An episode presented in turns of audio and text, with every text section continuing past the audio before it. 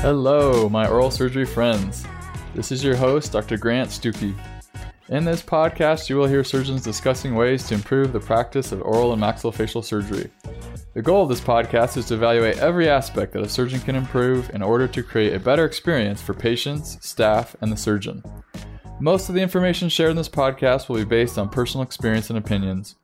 The methods discussed are meant to provoke thought and should be supplemented with research into the approved studies prior to making changes to one's way of practice. Without further ado, please enjoy this episode of Everyday Oral Surgery. All right, this is Dr. Grant Stuckey. Welcome to another episode of Everyday Oral Surgery. Today I'm with my dear friend, Dr. Scott Weiskopf. Scott, thank you for joining us. Yeah, always a pleasure. Thanks for having me. Yes, we're talking about a riveting topic of the healing abutment and the things that can go wrong with the healing abutment. I know maybe a lot of people are thinking, is this worth having an episode on? maybe you are thinking that, Scott. Never. But, but you would know that if you get to that point where you cannot get a healing abutment off or it keeps falling off, you can get frustrated and your patients can also get frustrated. So the first question is what do you do if a you know a healing abutment or a cover screw is not coming off and you're sitting there with finger pressure and nothing it's not budging where do you go from there yeah, so you know, typically I'll see this if if this is someone coming to me from another practitioner, I didn't place the the healing abutment, and almost always it's someone that maybe doesn't have as much experience and is torquing down the healing abutment. Uh, and uh, yes. you know, you can't you just can't get it off with finger pressure. And so my go-to is assuming it's been a decent amount of time since the implant is, is placed, and I'm you know I'm confident in my integration and the implant is stable. I'll take a I'll take my torque wrench and put in the implant driver and just reverse torque it with that. You can get much more torque with the with the torque wrench than you can with your hand. Yes. Okay comment there identical to what I would say. I would say every time pretty much I can get it off with my fingers if I'm the only one who's touched it.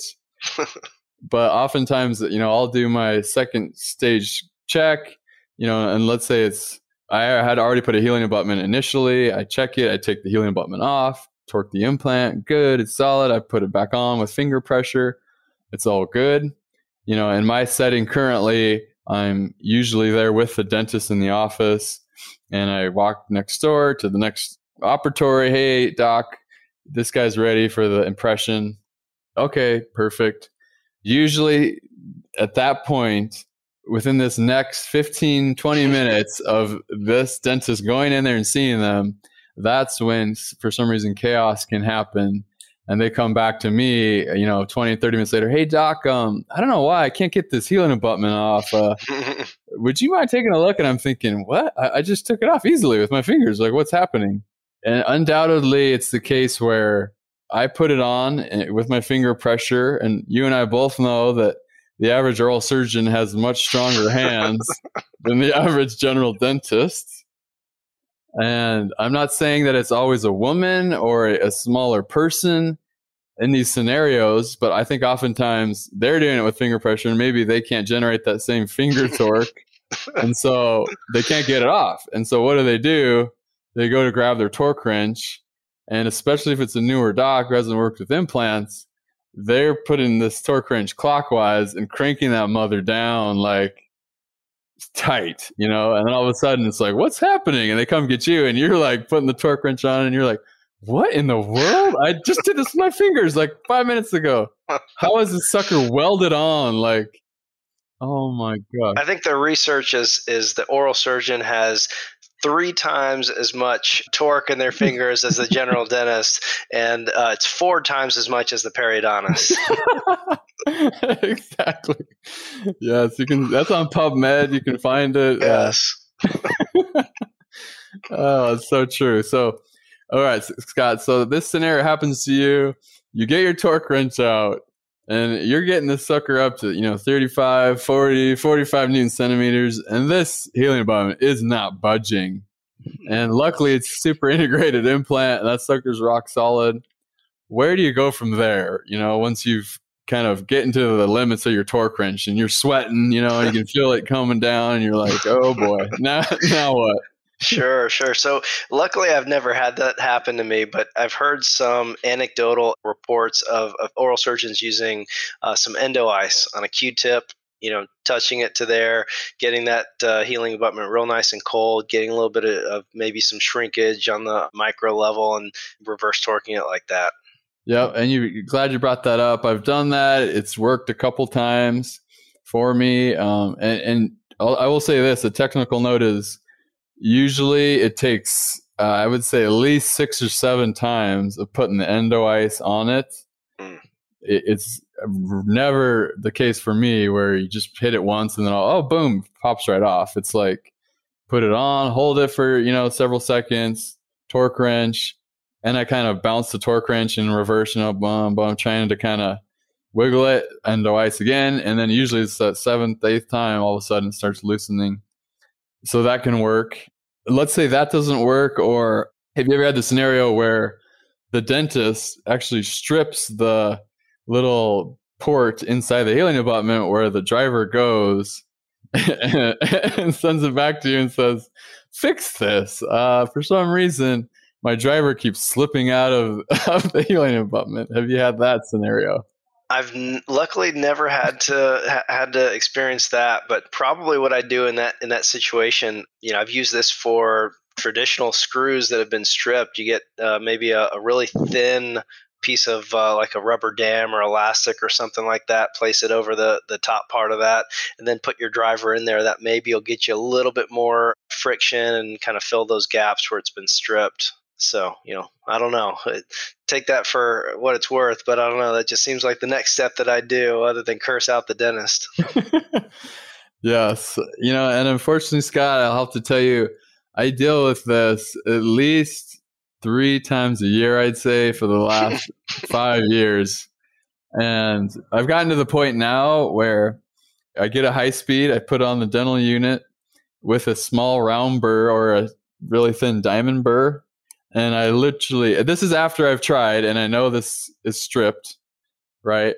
I take a round burr on a high speed and I cut a slot into the healing abutment, like a whole new slot, like a flathead thing. Yeah for a screwdriver.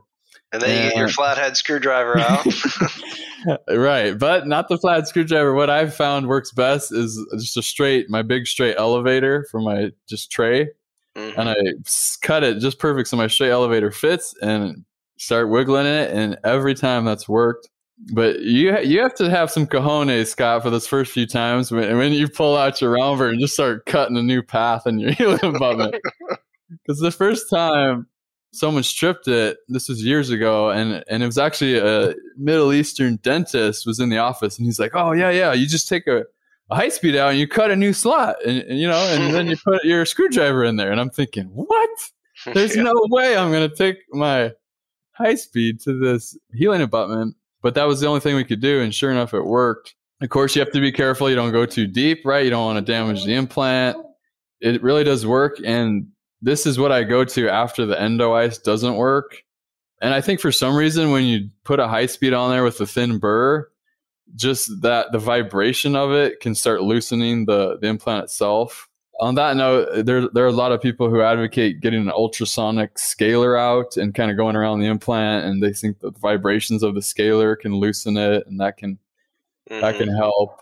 I've tried that once or twice with not great success but people have. So comments there on, on stuff that you can do for the stuck healing abutment or cover screw. Now for the healing abutment that c- comes off. Have you had those where the patient comes back two, three months later and is like popped off? Here it is. You know, why did this happen? What yeah. do you do for those guys?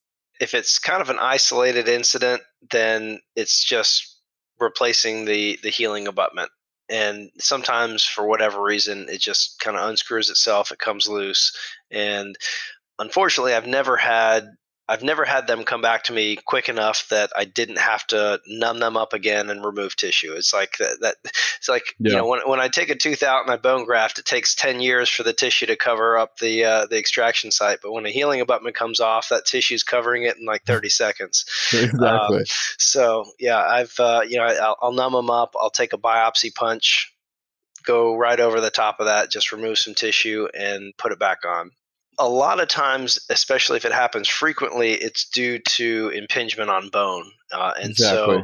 so, um, you know, I'll, I'll get a, a bone mill kit uh, from whatever manufacturer it is and just profile the bone around the, the top of that implant. I see that a lot when you're you're placing your implant a little bit deeper, especially if you've got a molar site where where the bone is up more coronal next to the adjacent teeth, and you you've got a little bit of dip right in the middle. Maybe you didn't get a full graft from your from your site preservation. Mm-hmm. and you're placing it kind of a little bit deeper right at the level of the bone right in the middle and you want to use a wide healing abutment for emergence profile and it just doesn't seat now you at this point i'm kind of getting good where i can i can feel you know i know the feeling when the when the healing abutment is all the way down and i can kind yep. of sense that it's it's it's not down even though i can't turn it anymore you know and so yeah. i'll take it out at that point right at the time of placement i'll profile the bone and, and then seat it again and you know, I, you can typically see it too on your on your post-op PAs and X-rays and, and things like that too. That it's a little high, but what'll happen? It'll get stuck on that bone. You can't turn it anymore. You know, somebody not as much experience may think, oh, it's it's seated completely. I can't turn it anymore. I've I've got that. You know, three times the general dentist torque on my hand. It's not going anymore, and then it comes loose because you get the necrosis of the bone that it's contacting. Totally, exact same experience with me. I think ninety nine percent of mine that fall off are because of bone impingement or tissue impingement. And same thing as the years go on, I get much better at sensing, especially if you work with the same implant system, you know, every day. I mean, you, you pretty much know, okay, this is feeling right, or yeah, this is taking too many turns, or you know, it's it's getting kind of wonky on how it's going on. So much of that the healing abutment falling off can be solved when it's put on initially, right? Mm, because yeah that's the moment where you I, I've become much more aggressive of getting my round burr out at the time of implant placement and really just making a nice smooth you know like a valley that's going down into especially if it's a deeper one I used to use, you know, round burr to, profile like that. Now I'm, I'm almost exclusively using specific kits typically place Straumann and Nobel implants, and, and each of them have these bone mill kits. So it's it's basically a really skinny and tall, maybe like eight nine millimeter long, looks like a healing abutment that screws into the implant that protects the internal components of the implant, and then you've got a burr that's hollowed out in the middle that fits right on top of that healing abutment. So you're not damaging the implant. It doesn't there's no nothing that will cut the the top surface of the implant. And it's just circumferentially removing bone. They have them in different sizes. And so you just nice. pop that little tall healing abutment on there and put that in your handpiece and go down and you know two seconds it's it's completely well profiled that's awesome that's a good tip for sure and i would say if it's not the bone profile or whatever it's either it wasn't screwed on tight. And usually that happens for me, kind of like what you're alluding to, where someone else saw the patient, maybe one of, one of the dentists I work with took for the impression, right? Maybe they took it off, put the coping on, took the impression, and then they screw it back on. But because they're they're not experienced, they just do like one little wimpy turn or something, and then the next day, boop, falls off, and and they send the patient, you know, to me, of course, to put it back on, and the patient's like, you know, what happened? Why did it fall off? And I'm like, did anyone see you between now and when I saw you? Oh yeah, yeah, the dentist took the impression, you know, just like yesterday, and then it popped off. So yeah, I think oftentimes when it's changing hands and people aren't, you know, sure of how much to screw it in and all this stuff, that that can happen as well. Yeah.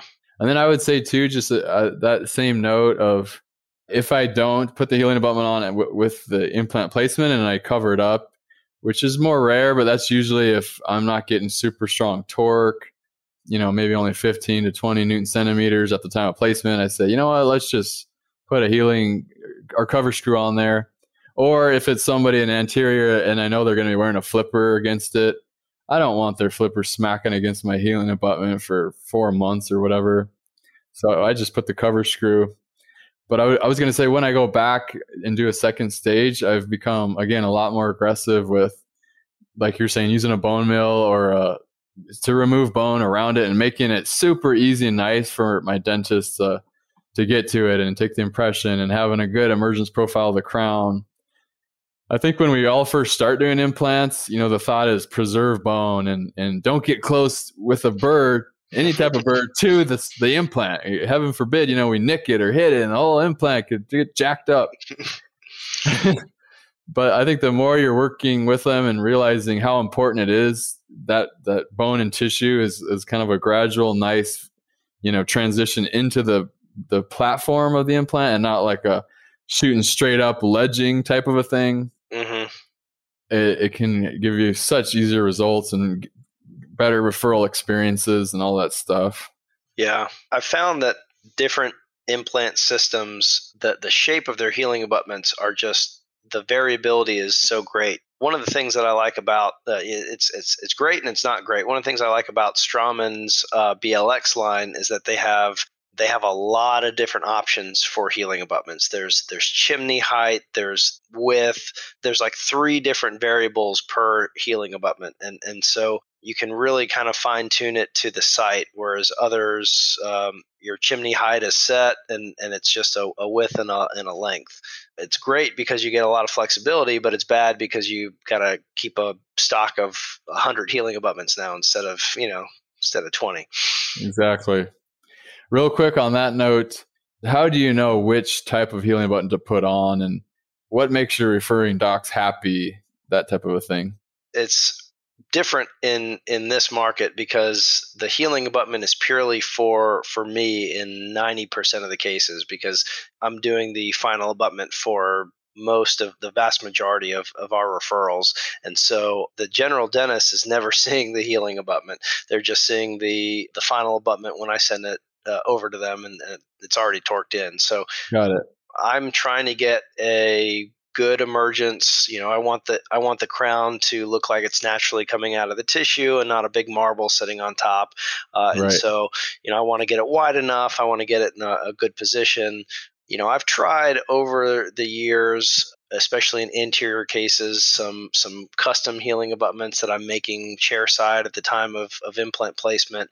I've never had super good luck with them. I know there's some companies that make anatomical healing abutments for for different implants that uh, you know that's certainly something that that can be used as well but i've i usually have pretty good luck and, and get good results with the stock abutments if the implant is well placed in a good position okay are you trying to do a wider one for a molar and that yeah. type of thing? So I'll, I'll, use the bigger, bigger, wider ones for molar. They have a lot of the implant companies now are realizing that the emergence is important, and they're they're making anatomical stock healing abutments themselves. And so Nobel has a has a peak abutment that's more rectangular shaped, and you can shorten it. To, it comes in just a really tall uh, height, and you shorten it down to, to your uh, tissue height and it gives you more of a you know molar type emergence. You can get um, kind of the triangular shaped ones for for your anterior teeth too.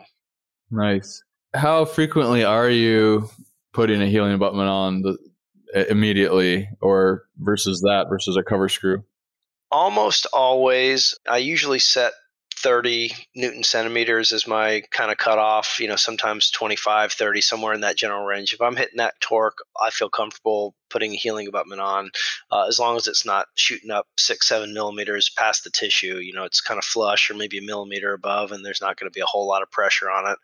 If I have to do any kind of bone grafting around the implant, let's say there's, you know, just not quite as much width as I'd like right at the crest of the implant, and I've got a thread or two exposed, and I put a little bit of grafting around it. I'll put a cover screw on uh, and just close it up, let it heal. There's lots of people that you know will cut a hole in the in the membrane and put the healing abutment on over that. I just I, I don't want to add another potential variable for the graft to fail, you know, more bacteria to get in there, and so I just I take it in two stages like that for those cases too. Excellent. That's super helpful. I think you know the healing abutment, cover screw, that whole thing is often an overlooked uh, nuance and there are so many things. You'd be surprised. You think it's just so simple and straightforward. You put it on, then you take it off. You know, but I've come to realize there's all manner of things that can happen in those sequences that can get jacked up and I'm just like, how does this happen? I've never even seen this before, you know. And, and now what do I do? never underestimate the power of human stupidity. exactly, man. Yeah, mix that up with the variables of the patients and what they're doing to their mouth, and then other people seeing your implants. It's just uh, all sorts of things can happen. So, I mean, I don't ever put a torque wrench on my implants for some reason, I think there's some surgeons who are because I've had to uncover some from other surgeons, and I get in there with my fingers, and I'm just like, "What the heck, dude? There's no way this guy put this on with his finger that strong." And I'll like call no. him, or and sure enough, oh yeah, I used my torque wrench to put that healing abutment on. I'm just like, "What in the heck?" Well, oh. there, there's your stability test right there. If you back it out and the implant doesn't come out, you're good to go. oh my gosh, that's a technical tip. Don't use the torque wrench. Just try never to use a torque wrench on the healing abutment or cover screw. Yeah. Things are just gonna go better if you can avoid it. So, anyways, all right, man. Well, thank you so much for your time. I appreciate you uh, spending some time tonight with me. Absolutely, anytime. Thank you for listening to this episode of Everyday Oral Surgery. If you are an oral and maxillofacial surgeon and would like to be on this podcast, please email me at grantstuckey at gmail.com or text me at 720-441-6059. Also, if you have any topics that you would like to hear discussed or feedback on a certain episode that has already aired, please call or email or text me. Thanks again for listening. We'll catch you on the next episode.